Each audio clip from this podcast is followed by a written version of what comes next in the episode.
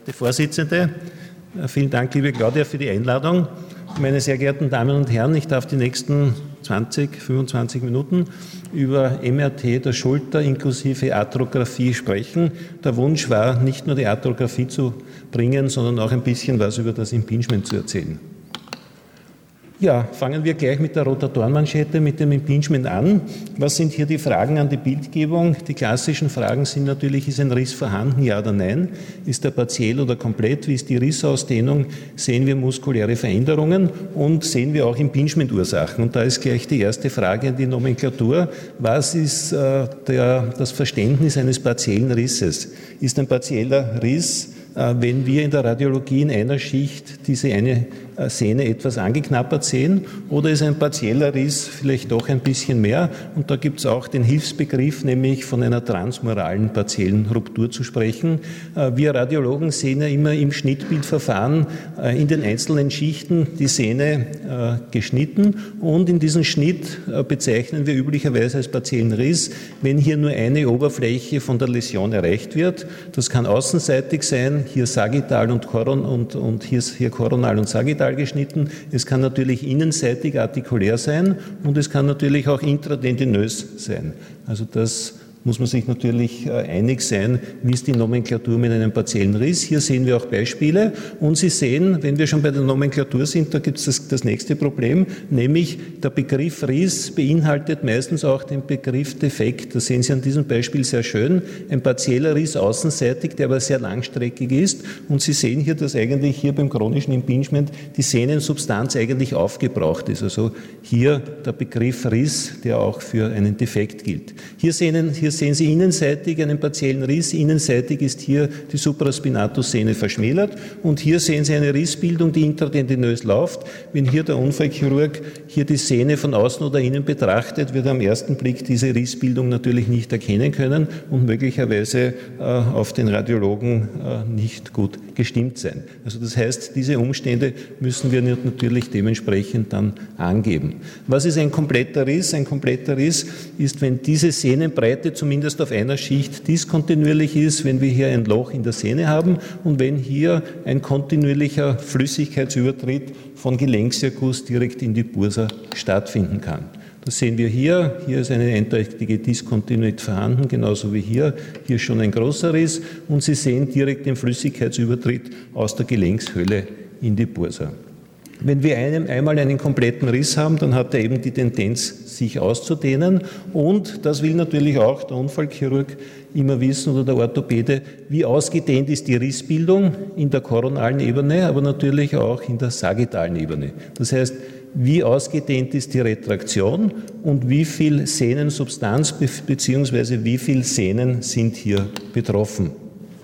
Wir können das mit verschiedenen Publikationen hinterlegen. Das einfachste ist meiner Meinung nach, das in Millimeter oder Zentimeter anzugeben. Das heißt, haben wir eine Retraktion oder eine Rissbreite von einem Zentimeter, von zwei bis drei Zentimeter, von vier Zentimeter und wir brauchen hier nicht die zahlreichen Publikationen, die es natürlich gibt angeben. Hier sehen Sie ein Beispiel, ein, kurz, ein kurzstreckiger Riss oder kurze Retraktion, einen Zentimeter. Hier geht es schon bis unter das Akromion und hier geht die Retraktion bereits bis auf Höhe des glenohumeralen Gelenkspaltes, also ein ausgedehnter Riss, einmal in der parakoronalen Ebene.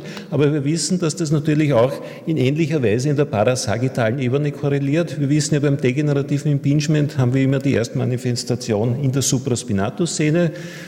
Äh, die kann natürlich, hier ist ein Beispiel, wo wir sehen, es ist ein kompletter Riss bezüglich der Sehnenbreite, aber ein inkompletter Riss bezüglich des Sehnenquerschnittes. Sie Sie sehen hier schon ein großer Teil des Sehnenquerschnittes betroffen und hier ist der gesamte Sehnenquerschnitt betroffen. Das heißt, hier liegt eine komplette Ruptur sowohl bezüglich der Sehnenbreite als auch bezüglich des Sehnenquerschnittes vor. Die Rissbildung geht dann bei der Degeneration oder Überlastung weiter zur Infraspinatus-Sehne und zum Schluss kann natürlich die gesamte Sehnenkappe abgerissen sein, von der Subscapularis-Sehne bis zur Teres-Minor-Sehne.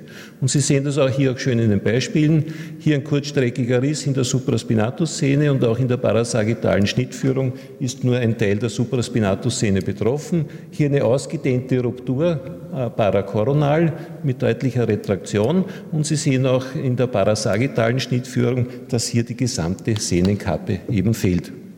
Aber wir wollen nicht nur wissen, wie schaut es mit der Sehne auch aus, sondern wichtig ist immer die funktionelle Information, wie schaut die Muskulatur aus, äh, sind die Muskelbäuche kräftig ausgeführt und dafür nehmen wir das sogenannte Tangentenzeichen, weil nämlich der Musculus supraspinatus immer als erster bzw. häufigster betroffen ist. Wir wissen ja, die Scapula bildet in der sagittalen Schnittführung so eine Y-Form und wenn wir hier die Endpunkte nehmen und noch so eine, eine gebogene Linie draufgeben, dann haben wir hier die physiologische Kontur. Ist die Muskelgrenze hier bereits eingesunken, dann haben wir bereits eine mittelgradige Atrophie und wenn, das, wenn die Kontur des Musculus supraspinatus sogar darunter liegt, dann haben wir bereits eine hochgradige Atrophie des Musculus supraspinatus. Das heißt, wir gehen hier von Humerus Kopfmitte in der parasagittalen Schnittführung hier weit nach medial und sehen hier in diesem Y bereits eine Vermehrung des Fettes um den Muskel im Sinne einer beginnenden Atrophie. Hier sehen Sie bereits eine höhergradige Atrophie des Musculus supraspinatus, infraspinatus und hier sehen Sie eine maximale Atrophie des Musculus supraspinatus und infraspinatus. Also da wird ein chirurgisches Vorgehen wahrscheinlich nicht mehr möglich sein. Jetzt ist die Frage, die nächste Frage, wenn wir die Rotatorenmanschette beurteilen, äh, was kann sonst noch außer eine Degeneration oder, oder eine Überlastung eine Rotatorenmanschettenläsion machen? Und das ist natürlich ein direktes Trauma und eine Nervenkompression. Dazu muss man sagen, dass auch die ganz klassischen degenerativen Impingement-Patienten in ungefähr ein Drittel der Fälle ein zusätzliches Trauma aufweisen. Das heißt, hier gibt es immer eine klassische Mischanamnese. Äh, haben wir ein rein morphologisches Zeichen oder Hinweis, dass hier ein Trauma ursächlich dabei ist. Da müssen wir sagen, das ist schon möglich, weil wir wissen immer, wenn wir eine isolierte Rissbildung einer, einer Sehne der Rotatorenmanschette haben, dass das ein starker Hinweis ist, insbesondere wenn die Supraspinatus-Sehne intakt ist. Das heißt zum Beispiel hier ist der zentrale und dorsale Abschnitt der Supraspinatus-Sehne intakt. Äh, hier ist die subskapulare Sehne komplett gerissen. Es ist auch die Bizepssehne nach medial luxiert. Wenn wir so ein Muster haben, da können wir bereits von der MR-Untersuchung sagen, dass hier offensichtlich eine traumatische Genese dahinter sein muss. Also das ist der eine Punkt. Und der zweite Punkt ist, wenn die Läsion vom Sehnenansatz mehr nach proximal äh, wandert, in den proximalen Sehnenabschnitt beziehungsweise zum Muskelsehnenübergang, so wie wir das hier sehen, auch dann ist offensichtlich, dass hier nicht eine degenerative oder überlastungsbedingte Genese ist, sondern ein entsprechendes Trauma dahinter steht. Wir wissen dann auch, dass der Nervus suprascapularis, vor allem bei Sportlern, dass es hier zu Entrapment-Phänomenen kommen kann und dann sekundär zu Atrophien im Bereich der Rotatorenmanschettenmuskulatur und äh, gerade bei Sportlern ist hier die Nervenläsion ein wichtiger Punkt. Aber wir wissen auch, dass durch solche Zysten oder Ganglien im, im Verlauf der Incisura suprascapularis, wo hier der Nerv verläuft, mit einer entsprechenden Kompression auch hier sekundäre äh, Schädigungen eben der Nervenversorgung möglich sind. Jetzt noch ein paar wichtige Schemata, nämlich beim Impingement. Wir wissen ja das klassische Nierkonzept, es wird ja der Humeruskopf nach oben geführt und äh, ans Akromion und die Strukturen dazwischen lassen eben dieses Impingement entstehen. Beim Impingement denken wir immer natürlich an die Rotatorenmanschette, aber da gibt es auch noch andere Strukturen, die hier vorliegen, nämlich zuerst einmal die Bursa und gerade eine Bursitis oder ein Bursaerguss ist ja oft das erste klinische Zeichen äh, eines Impingements, noch bevor eben die Rotatoren Manschette äh, dann äh, reißt. Ein weiteres wichtiges Zeichen, und das sind auch gerade die frühen Veränderungen, das sind hier Knochenmarködeme im Bereich des Akromions. Und ein weiteres chronisches Zeichen ist die degenerative Veränderung am AC-Gelenk. Früher war immer die Meinung, dass das eher die Ursache ist eines Impingements. Das ist natürlich auch möglich bei einer ausgeprägten Form, aber besonders bei chronischem Verlauf, beim chronisch rezidivierenden Impingements, kommt es natürlich hier zu sekundären degenerativen Veränderungen am AC-Gelenk und wie gesagt, das ist auch gut vorstellbar. Das Bild schaut am ersten Blick ein bisschen bunt aus, ist es auch. Und wir haben uns ja jetzt die ganzen Folgen des Impingements angeschaut. Es ist natürlich auch die Frage, was sind die Ursachen des Impingements? Wir haben schon gesagt, da gibt es natürlich sehr viele funktionelle Ursachen, aber als Radiologen wollen wir uns natürlich an der Anatomie orientieren, beziehungsweise an der Pathologie. Und die Frage, gibt es auch morphologisch fassbare Ursachen für ein Impingement? Wobei man dazu sagen muss, auch wenn keinerlei Ursachen vorhanden sind in der Anatomie, ist natürlich ein volles Impingement möglich. Aber es gibt hier verschiedene äh, Impingement-Formen und das, die wichtigsten will ich kurz auflösen. Und zwar mal die Impingement-Ursachen, die hier an der äußeren Obergrenze, der, an der äußeren Oberfläche der Rotatorenmanschette angreifen. Das sind hier die verschiedenen Veränderungen am Akromion selber.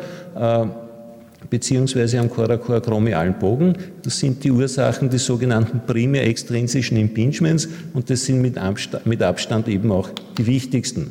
Zum Beispiel, wir kennen das aus den konventionellen Röntgen, nämlich die Beurteilung des Akromions. Aber das Akromion, das können wir auch in der parasagittalen Schnittführung im MR wunderbar beurteilen. Das heißt, wir schauen uns den parasagittalen Schnitt an, an der lateralsten Schicht, dort, dort wo, wo wir das Akromion gerade noch erkennen können. Und wir sehen hier sehr schön diese geradlinige Unterfläche, also ein Typ 1 Akromion.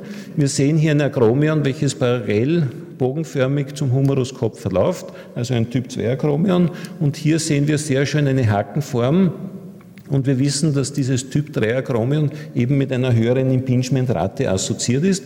Und die MR-Tomographie liefert uns direkt auch hier die außenseitige Rissbildung. Also wir sehen, wie dieser Haken richtig hier die äußere Schicht der Supraspinatus-Sehne eben verletzt bzw. abgeschabt hat. Ein, ein, weiterer Punkt, den wir auch in der MR-Tomographie äh, erheben können, äh, das ist die Verlaufsform. Das heißt, ist es so, wie es eben physiologisch ist, dass das parallel verläuft oder nach ventral geöffnet? Das ist jetzt kein Risiko für ein Impingement. Oder ist das so nach ventral deszentierend, äh, was natürlich eben ein Problem fürs Impingement sein kann. Ein weiteres ist auch in der parakoronalen Schnittführung, wo das Akromion ungefähr horizontal verlaufen soll oder maximal 10 Grad deszentierend. Alles, was stärker deszentierend verläuft, ist möglicherweise eine Mitursache für das Impingement, äh, so wie man es auch eben bei dem einen Hochleistungssportler im vorhergehenden Vortrag möglicherweise gesehen haben. Ähm, dann suprachromiale Osteophyten, das ist natürlich auch ungünstig für, das, äh, äh, für die Rotatorenmanschette. Und Sie sehen, dass solche ausgedehnte suprachromiale Osteophyten wie eine Dornenkrone auf der Rotatorenmanschette bzw. auf der Sehnenkappe drauf sitzen. Und das haltet natürlich keine Rotatorenmanschette aus. Und Sie sehen hier genau auf dieser Höhe ist eben auch die Rissbildung. Eine wichtige Ursache für ein Impingement ist das, das sogenannte Osa chromiale. Wir sehen das natürlich ganz passabel in der parakoronalen Schnittführung. Die beste Diagnose ist sicher in der axialen Schnittführung möglich, weil wir wissen, dass mit jeder Muskelkontraktion des Musculus deltoideus hier dieses Osa chromiale nach unten geht, so wie wir das hier sehen, und letztlich ein, eine Ursache für ein Impingement ist. So, dann gibt es noch das sekundär-extrinsische Impingement, meistens nach Verletzungen am Tuberculomeus oder im Bereich des Humeruskopfes. Und dann gibt es noch eine spezielle Form, nämlich das innere Impingement. Das sind, wie wir schon gehört haben, alle Sportarten, die mit einer maximalen Abduktion und Außenrotation einhergehen, also letztlich Wurfsportarten. Und das ist letztlich dann auch wieder diese Aber-Position. Also das heißt, die Aber-Position diagnostisch einzusetzen, ist am ehesten bei eben diesen Wurfsportarten sinnvoll. Und bei dieser extremen Position kommt es eben hier zu einem Impingement, einerseits zwischen, dem Lab, zwischen den Labrum im, im oberen hinteren Abschnitt und andererseits an der Innenseite von Supra- und Infraspinatussehne. So, das war das Impingement, aber jetzt soll man noch natürlich was Wichtiges zur MR-Arthrographie sagen. Äh, die MR-Arthrographie, die kann man natürlich in verschiedener Weise durchführen, entweder in der Durchleuchtung, durchleuchtungsgezielt, oder es ist natürlich äh, auch sehr elegant, das gleich am MR-Tisch zu machen mit einer MR-kompatiblen Nadel, was ich selber mit großer Begeisterung mache. Und der Patient, wir würden immer als Ärzte glauben, der Stich ist das Unangenehme, aber für den Patienten ist trotz des Stiches noch immer der enge Kanal das Unangenehme oder das Unangenehmere, wie wir in einer eigenen Untersuchung dann eben äh, erhoben haben. Ähm, stechen kann man hier in verschiedenen Positionen. Äh, ich steche immer gerne direkt durch die Subscapularis-Szene, die ist dann so wie ein Gummistoppel und dichtet äh, das Gelenk wunderbar ab und es kommt hier zu, keiner, zu keinem Extravasat. Hier sehen Sie die DMR-kompatible Nadel, wird vorgeschoben, hier in den Gelenksrezessus und dann werden 15 Milliliter Kontrastmittel appliziert. Mehr soll man nicht applizieren, in den Spritzen sind üblicherweise 20 drinnen, also bei 20 Milliliter ist dann die Tendenz zum Überspritzen. Äh, Sie sehen hier einen, eine Normalanatomie. Wie schaut das Ganze aus? Was sehen wir? Wir sehen vor allem die Gelenkskapsel mit den Verstärkungsbändern, also das obere, mittlere und untere glenohumerale Ligament. Das mittlere glenohumerale Ligament läuft so schräg durch die axiale Schnittführung und hat dann oft seinen triangulären Charakter. Am ersten Blick könnte man das äh, durchaus auch mit einem abgerissenen Labrum verwechseln. Das untere glenohumerale Ligament ist so äh, wie eine Hängematte, wo eben hier, äh, der Humeruskopf geführt wird.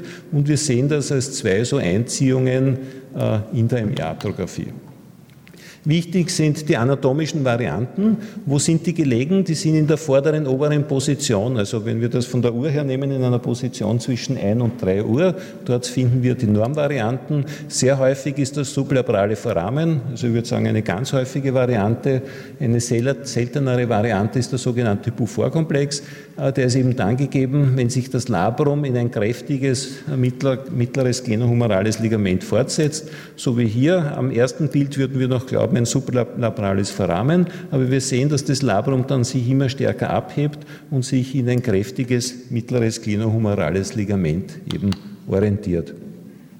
Die nächste Frage sind die Dormvarianten des Labrums selber. Das Labrum kann eckig sein, rund. Es kann auch sehr klein sein. Also das hat noch überhaupt nichts mit einer Dysplasie zu tun. Das ist ein voll, voll funktionsfähiges Labrum. Und wie wir schon vom Vorredner gehört haben, es gibt hier auch starke Varianten beim Kapselansatz am Labrum oder eben weit medial davon am Glenoid. Das muss man immer berücksichtigen. Das Labrum kann vielfältig verändert, rupturiert sein. Es kann nach innen dislozieren, so wie bei der SLAP-3-Lesion, oder es kann eben nach, nach außen äh, dislozieren und hier eben äh, fixiert sein, wie bei der Alpser-Läsion. Die Frage ist immer, da gibt es ja so viele Begriffe bei den Labrumläsionen, ähm, welche sind jetzt da maßgeblich, welche sind wichtig. Für die Diagnostik, glaube ich, ist wichtig die, die anatomische Zuordnung. Das heißt, in der seitlichen Aufsicht, wo ist die Läsion gelegen? Und wenn ich hier die Zuordnung treffe, dann bleiben eigentlich nur mal immer zwei, drei verschiedene Läsionen über. So die häufigste, das häufigste Eck, nämlich in der Position zwischen drei und sechs Uhr. Das ist die Bankert-Läsion und die Bankert-Varianten. Dann auf der dorsalen Seite eben die dorsalen, posterioren oder reversen Läsionen, äh, die dementsprechend mit den Begriffen versehen sind und dann, wie wir schon gehört haben, dann die SLAP-Läsionen. Äh, ganz wichtig zu, äh, zu schauen ist in der zweiten Ansicht, nämlich von oben, wo ist jetzt die Läsion gelegen? Wir schauen natürlich immer auf das Labrum, dort liegen die Veränderungen, äh, aber nicht zu 100 Prozent, sondern zu 70, 75 Prozent. Also medialseitig sind die häufigsten gelegen, aber wir sehen natürlich auch, dass in 15 bis 20 Prozent die Läsion oder die Rissbildung hier im Bereich des Kapselbandapparates liegt und ungefähr 5 bis 10 Prozent hier im Bereich des Humeruskopfes, also diese klassische klassische Hagel- oder die Boni-Hagel-Läsion. Und gerade diese Läsionen sind wichtig für den Unfallchirurgen, für den Arthroskopeur, äh, weil hier die, äh, die intraoperative Einsicht nicht so einfach ist wie hier an der medialen Seite. Äh, die knöchernen Läsionen, die soll man natürlich auch angeben. Für einen Chirurgen durchaus wichtig, wie groß ist das knöcherne Fragment, wie ist die vertikale Ausdehnung, ist es jetzt nur 5 mm lang oder ist es 2 cm? Also das ist eine wichtige Information. Wenn das MR-tomografisch nicht klar ist, dann muss man das eben dementsprechend mit der Computertomographie dann komplettieren. Also hier Bankert, Bankert-Läsion, hier sehen wir eine labrale Bankert-Läsion. Das heißt, hier ist das Labrum mit der Kapsel vom Glenoid bzw. Periost abgerissen und das ist eben ohne knöchernen Abschnitt. Wenn das mit Knochen ist, dann sprechen wir eben von einer knöchernen Bankert-Läsion. Dann dazu unterschiedlich die sogenannten Bankert-Varianten. Bei der Bertes-Läsion ist zwar auch das Labrum vom Glenoid abgerissen, aber wir haben hier keine Rissbildung an der Kapsel selber, sondern sie ist im Gegensatz dazu abgelöst. Sie sehen das hier an diesem Beispiel äh, sehr schön, äh, dass hier Kontrastmittel zwischen das abgelöste Periost geht. Äh, das Labrum ist an der Kapsel nach wie vor fixiert, aber eben vom Glenoid abgelöst. Also eine klassische Bertes-Läsion die einzige Läsion, die prinzipiell eine Spontanheilung ermöglicht, auch wenn das eben selten ist. Und dann die Alpser-Läsion. Bei der Alpser-Läsion kommt es dazu, dass hier das Labrum abgeschert ist und es ist so wie ein Rexgummi, der hier nach außen rollt und in dieser Position dann eben fixiert wird und sich eben nicht mehr spontan reponieren kann. Ja, da müssen wir sagen, gerade bei den rezidivierenden Luxationen gibt es eine ganz wichtige Kategorie, nämlich die der nicht differenzierbaren, weil einfach so ausgedehnte Defekte vorhanden sind, dass man das in diese klassischen Muster nicht mehr einordnen kann. Wie Sie das hier zum Beispiel sehen, hier sehen Sie nur einmal einen ganz kleinen Rest von vorderen Labrum und hier einen zarten Rest des mittleren glenohumeralen äh, Bandes. Also wie gesagt, ungefähr 25 äh, bis 33 Prozent können in diese Gruppe eingeordnet werden, äh, nämlich nicht differenzierbar. Äh, hier dann noch Veränderungen, die jetzt nicht direkt an der medialen Seite sind, sondern im Bereich des Kapselbandapparates. Sie sehen hier, das obere glenohumerale Ligament ist vollkommen zerschlissen. Äh, das mittlere glenohumerale Ligament ist hier im Vergleich zur Normalanatomie ganz unregelmäßig. Zusätzlich sehen Sie hier den Labrumriss und auch das untere glenohumerale Ligament ist hier hochgradig verdünnt und hier ganz unregelmäßig breit. Also hier steht die Rissposition im Bereich der Kapsel im Vordergrund. Für die hinteren äh, Luxationen gibt es die gleiche Morphologie, aber eben spiegelbildlich mit den dementsprechenden Bezeichnungen. Und dann gibt es noch die Slap-Läsionen. Äh, Sie wissen, da gibt es diese schöne Einteilung nach, nach Snyder, aber ich habe noch keinen gefunden für diese für den diese drei Punkte nicht, nicht ausreichend sind, nämlich zu sagen, ob ein Riss des Labrums vorhanden ist, ob eine Dislokation vorhanden ist und ob die Bizepssehne eben mit betroffen ist. Äh, Sie können das auch noch in diese Snyder-Klassifikation eben einteilen, eben diese degenerativen Mikrorisse an der Oberfläche, also eher beim degenerativen Impingement und dann eben diese verletzungsbedingten Risse, dass das Labrum abgerissen ist, meistens ohne Bizepssehnenanker, dass hier das Labrum ausgerissen ist und die Möglichkeit zur Dislokation hat und dass hier eine Rissbildung äh, longitudinal in den Bizepssehnenanker hineingeht. Wenn Sie Spaß haben, dann können Sie natürlich auch das noch probieren, äh, in diese Einteilung 5 bis 9 einzuteilen. Und wenn Sie noch mehr Spaß haben wollen, wissenschaftlichen Spaß, dann steht Ihnen die Position 10 und 11 noch zur Publikation frei. So, und wie wir schon gehört haben von, von unserem Vorredner, das ist sicher immer ein bisschen schwierig äh, zu diagnostizieren. Also da muss ich ihm auf alle Fälle recht geben, weil hier das obere Labrum relativ wenig Platz hat zu dislozieren. Also das heißt, da muss man immer sehr genau hinschauen, geht hier eine zarte Kontrastmittellinie um das Labrum herum. Also das ist sicher ein bisschen eine Spielerei. Aber nichtsdestotrotz sieht man bei diesem Fall sehr schön, dass hier das Labrum komplett abgelöst ist einerseits vom Klenoid und andererseits hier vom Bizepssehnenanker. Wir wissen ja, da, da gibt es einen schmalen Rezessus, aber am Bizepssehnenanker ist das Labrum immer adhärent und wenn das hier von Kontrastmittel umspült ist, dann ist das hundertprozentig pathologisch. So, meine sehr geehrten Damen und Herren, ich darf zum, e-, Ende kommen und zusammenfassen, äh, nämlich einerseits Impingement, andererseits die Instabilität der Schulter zu beurteilen, geht mit der MR-Tomographie heute sehr schön und glaube, wir können auch in Ergänzung eben mit der MR-Tomographie hier eine sehr solide präoperative Diagnostik bieten. Dankeschön.